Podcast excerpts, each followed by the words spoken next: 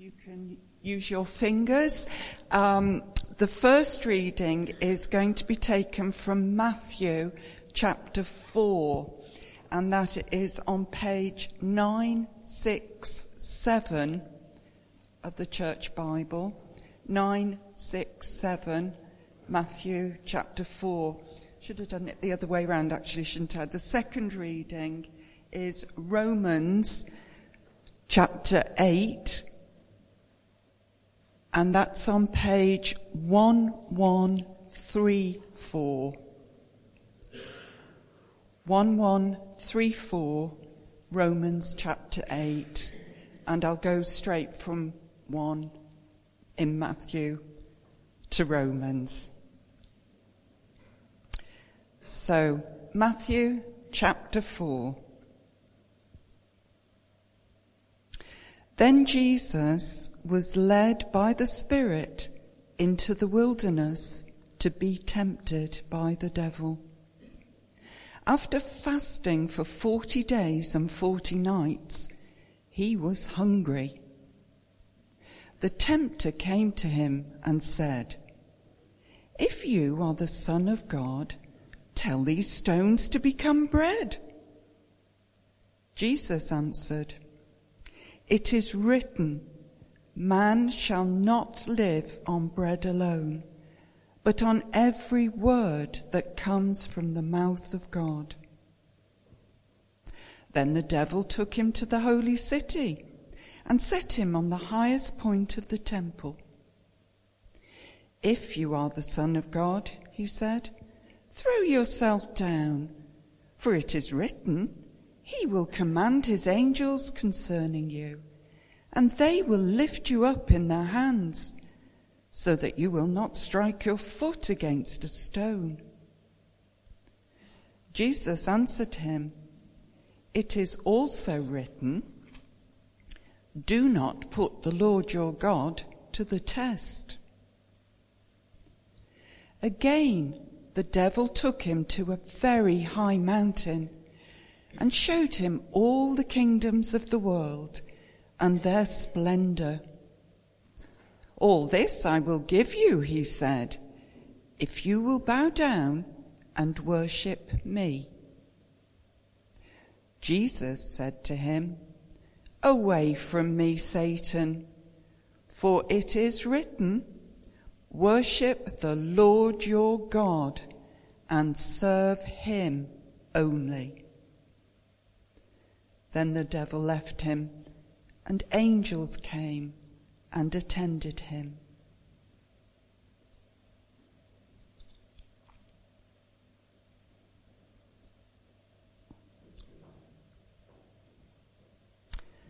Those who live according to the flesh have their minds set on what the flesh desires.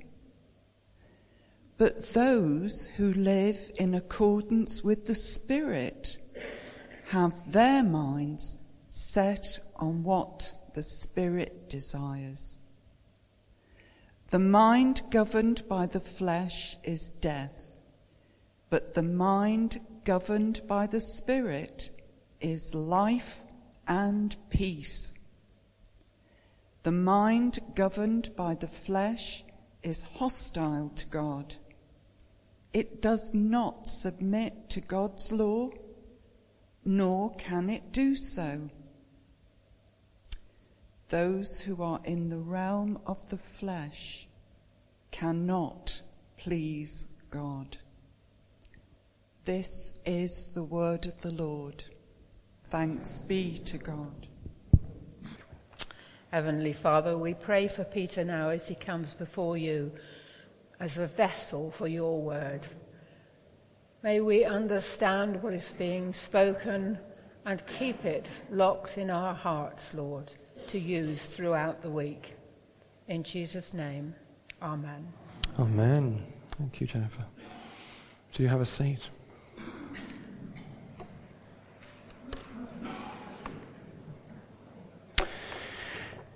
Well, we're in the middle of a uh, sermon. Oh, I'm loud, aren't I?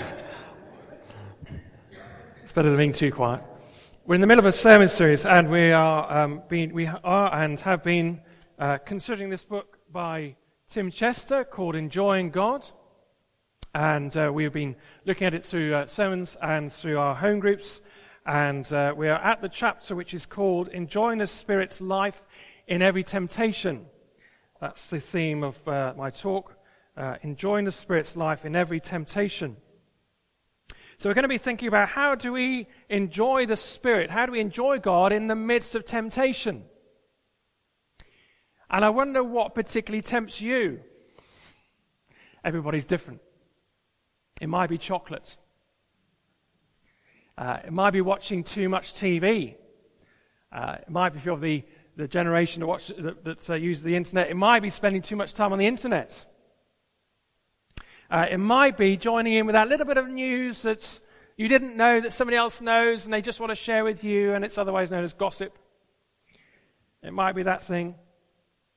Whatever it is that you find difficult to resist, that you know you shouldn't be doing or you know you shouldn't be joining in with it, well, that's a temptation. And the seven deadly sins will be there lurking in the background somewhere. You know them, don't you? Wrath, greed, sloth, pride, lust, envy, and gluttony. Now, we don't want to be thinking about that at 9 o'clock on a Sunday morning, but I'm afraid we are, so let's, let's be open about it. Those are in the background somewhere in all the temptations we face in our lives.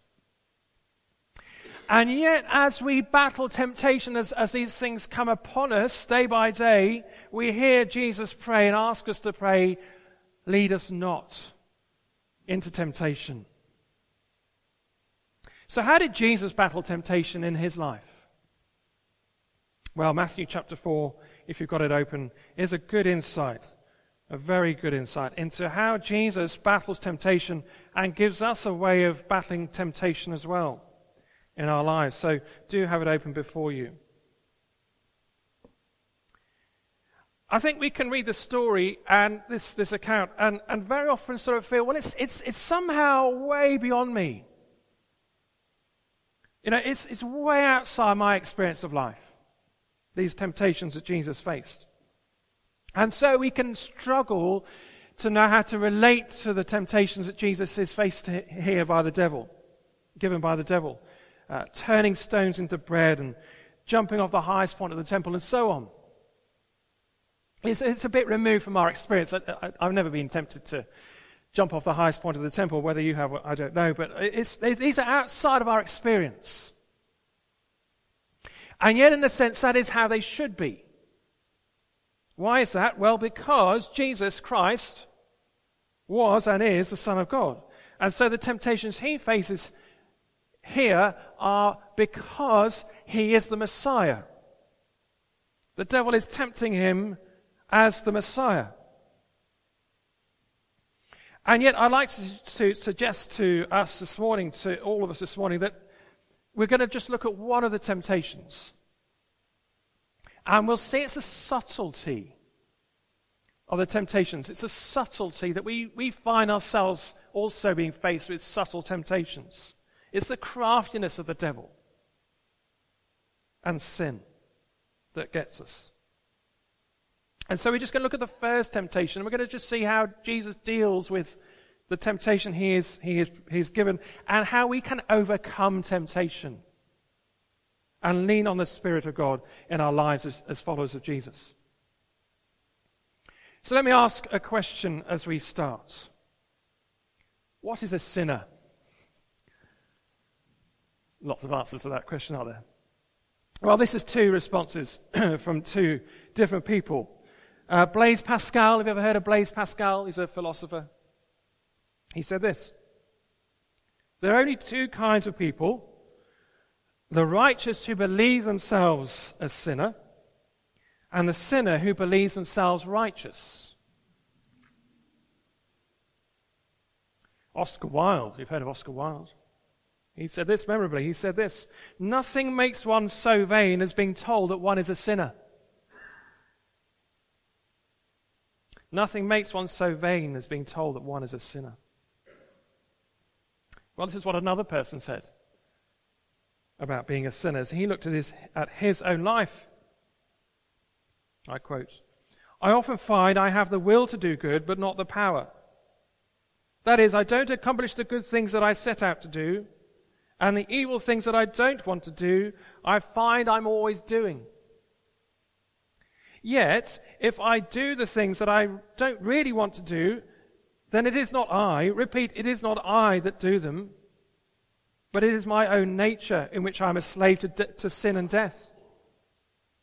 It's an agonizing situation, a constant conflict, and who on earth can free me from the clutches of my own sinful nature?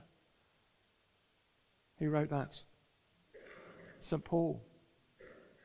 Romans chapter 7, 21 to 24. Paul is writing to the Romans and he is struggling with sin. How can I overcome that agonizing situation he's in? He's saying. Now, Blaise Pascal and Oscar Wilde, they're a little bit kind of, you know, they sort of let sin sort of, you know, it's like water off a duck's back. You know, it's not taken seriously in those quotes. But I think Paul, St. Paul says it's best, said it's best. He said sin is something that affects our whole being. You know, we can't just brush sin off. It, it affects our whole being. We know it, don't you? know it. I know it. It affects us. Every single person, not just us, but everybody in the whole world. Sin affects everyone. It's, it's the, the weight of guilt and the weight of sin. Paul points this out in Romans chapter 3. Very famous verse. All have sinned and fallen short of the glory of God. Sin affects everyone, whether they're a Christian or not. So, how does this work out in our lives? Well, we, we feel guilty about the wrongs we've done. We feel bad about the hurts we caused others. And at the same time, we feel bad about the things that we should have done and we haven't done. We might have, you know, we might sort of think, oh, I should have apologized to that person. But we were too proud. Or we should have expressed forgiveness to another person, but because we're harboring something in, like hatred, if that's, that's a strong word, but dislike, whatever it is, against them, we, we just don't bring ourselves to do it. And yet, here in the account of Jesus in the wilderness, we see a wonderful revelation that should set us free this morning. Free to worship God without fear and to give thanks to Him with our hearts, our whole hearts. And it's also the first reason why we have this account as to why Jesus was tempted. And the reason is this Jesus suffers temptation, but he never gives in. Jesus, born without sin. Jesus lives a life without sin. He, he dies a death which sets us free from sin. And that's good news.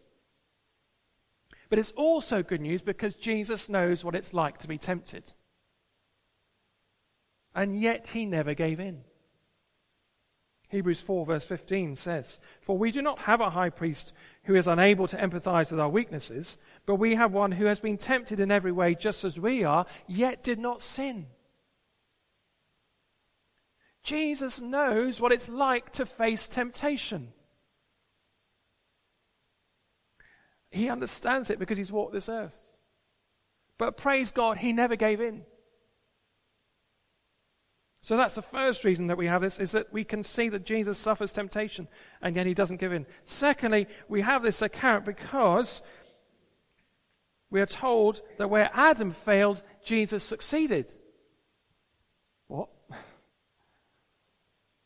You know the story of the Garden of Eden. You've been uh, around as Christians for long enough, I'm sure. Genesis chapters 1 to 3. God makes the world, creates Adam and Eve. God says, Don't eat that fruit on that tree because that's the, that's the one fruit I don't want you to eat. And so, lo and behold, they do. The serpent comes along and whispers in, the, in their ear and says, Oh, don't be so silly. You can eat that fruit, you won't die. And they eat the fruit and Sin enters the world. It's a very abridged version, forgive me. But essentially, Adam and Eve gave in to that temptation to test God. The serpent is too crafty for them and makes it sound like an opportunity not to be missed. And so Adam failed. And so the Bible says where Adam failed, Jesus gets it right. Where Adam gave into that lying, sneaky voice and says, Oh, I'll go along with that. That doesn't sound too bad. Jesus says, No. Hold on. I know that's not God's voice, and I know that's not God's best for me. So that's the second reason. Where Adam fails, Jesus succeeds. And thirdly, the, the third reason we've got this account to read and to reflect on and pray through and, and, and keep on dwelling on is that it gives us a pattern to overcome temptation. So that we can battle Satan and be standing at the end of it. So let's look at the first temptation he faces and see what we can learn from it ourselves. The first temptation is of turning stones into bread. And so Jesus is sitting in the desert. He's there in the desert on his own. And he's, his stomach is empty. He's not eaten, eaten for 40 days. His throat is parched. In fact, Matthew 4, verse 2 says, After fasting for 40 days and 40 nights, he was hungry. Now, Margaret read it with a lovely emphasis on that. It's an understatement. You know, we, we miss the full punch of that. He's hungry. Well, of course he is. Uh, I've been married to Debbie for 22 years. And she'll know and she'll tell you that, you know, if I miss one meal, I'm in a foul mood. Jesus hasn't eaten for 40 days. He's hungry. And so the devil approaches. And the devil is subtle. And the devil is inventive. And the voice is a voice of reason in, in the ear of Jesus. And he says probably something like this Jesus, uh, you look like you're having a rough time. By the way, you're the Son of God, right? So why don't you turn these little stones, these little pebbles into bread? Not just for yourself, because I know you're a loving and a compassionate person. No, not just for yourself, but for all the starving people in the world. You know, they need you. They're, they're hungry. They need this food. They need your power, Jesus, that you possess. Give them what they want. Give them what they need. Give them food. And then you'll be their hero. And they will follow you anywhere. Think about it for a moment. Doesn't sound too diabolical, does it? You know, feed the world, take care of the poor, uh, you know, give the hungry what they need. It's, you know, it's a noble cause. And so, see, the temptation isn't so much in the act as in the attitude. That's where the temptation is. It's not so much the act, it's the motivation behind it. Jesus is being tempted to take the easy way out, to bypass God's natural order of things. You know, don't, don't, don't grow food, just turn stones into bread. And that is the essence of all the temptations here. Take the easy way out. You know, go, go around God's plan. Don't worry about that. Be the rule of the world. Bring peace, bring justice, bring love. And then people will follow you. But the thing is, you see, it's leaving God out of the picture. And you know what? Leaving God out of the picture is a good, good definition of sin. That's what sin is. And so when we look at it like that, these temptations actually aren't as far removed from our lives as we think they are. Because if we think about it as leaving God out of the picture, and as you controlling your life or me controlling my life, that's essentially the battle we're in. It's about control, it's about power, it's about accountability. And those are the some of the sins we commit every day to do with that. Now, this is key.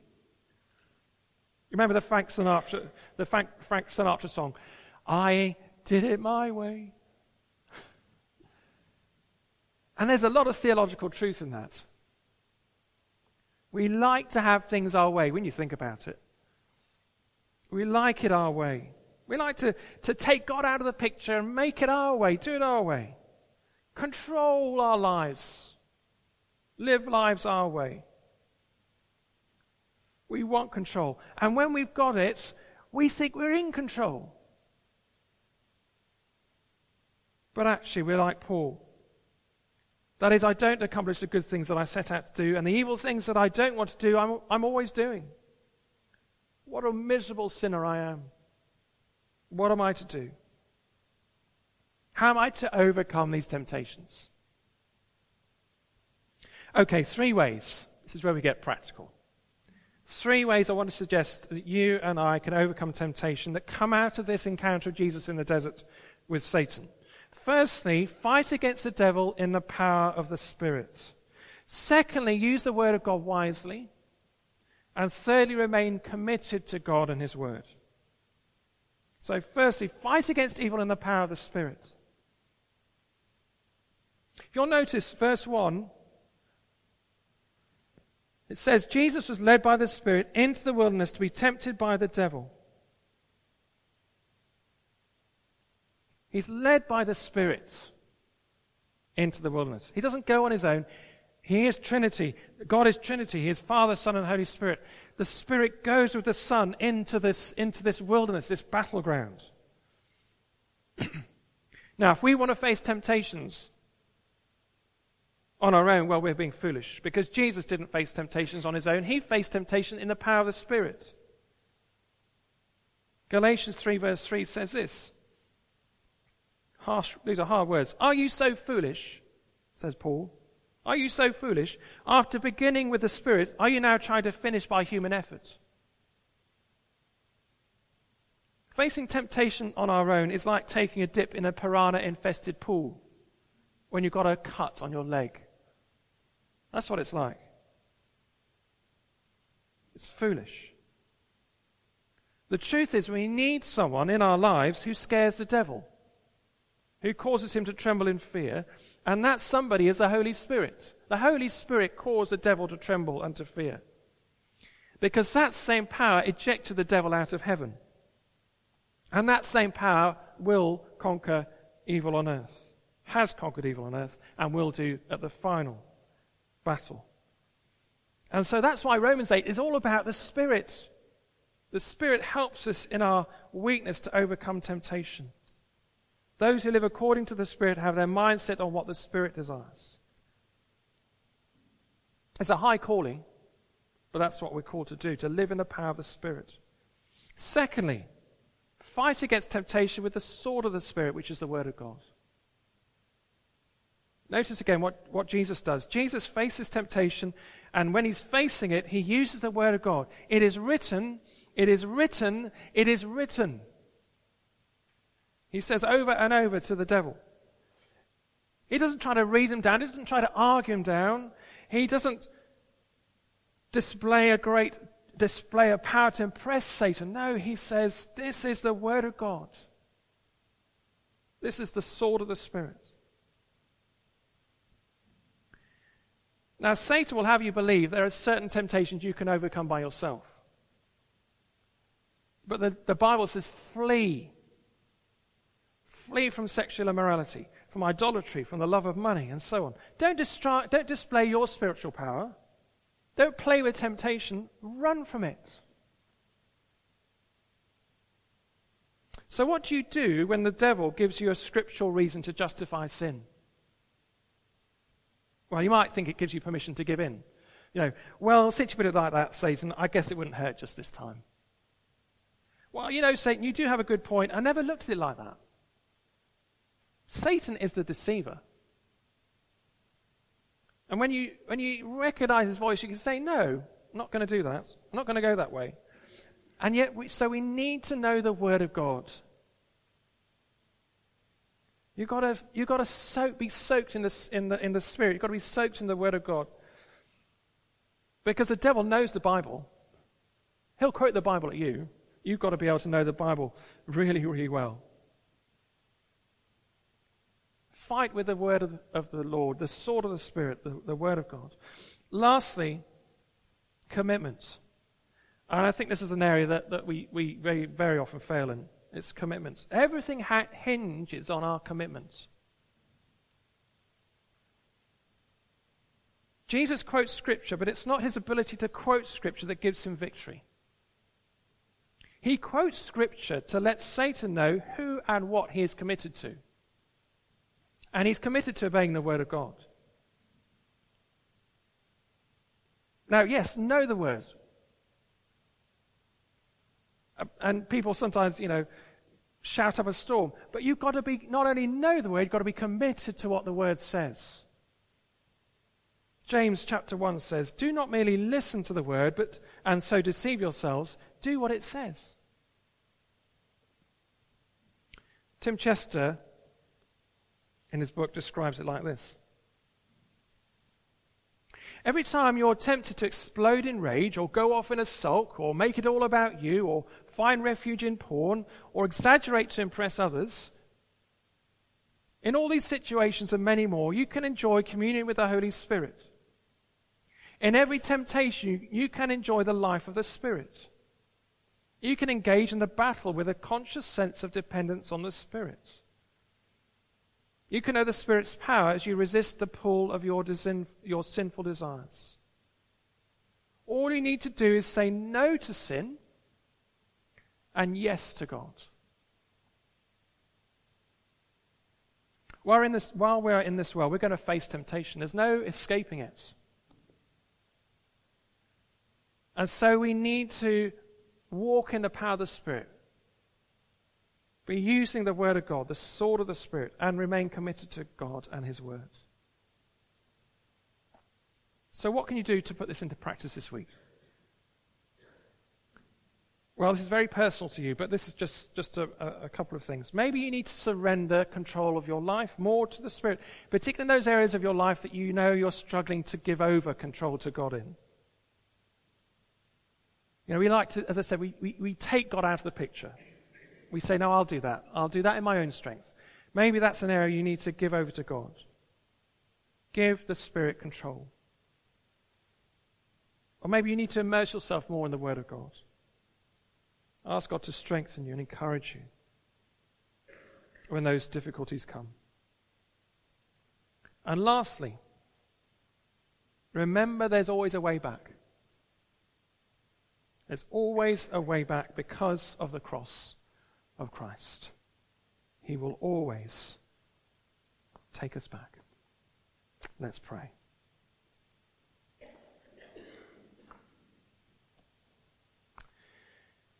Father, we live in a world where we are tempted. We can't escape it. And yet we see your Son battling the craftiness of the devil and saying no to him and saying yes to your will. Father, help us to be real with you and with each other. Help us to be real with the struggles that we're going through. Help us to ask others for help. Help us to ask you for help, Lord. You're the one who can help us with the Spirit. Help us to walk in the, the light and the strength of the Spirit each day. And Lord, as we do that, let us give all the glory to you. In the name of Jesus. Amen.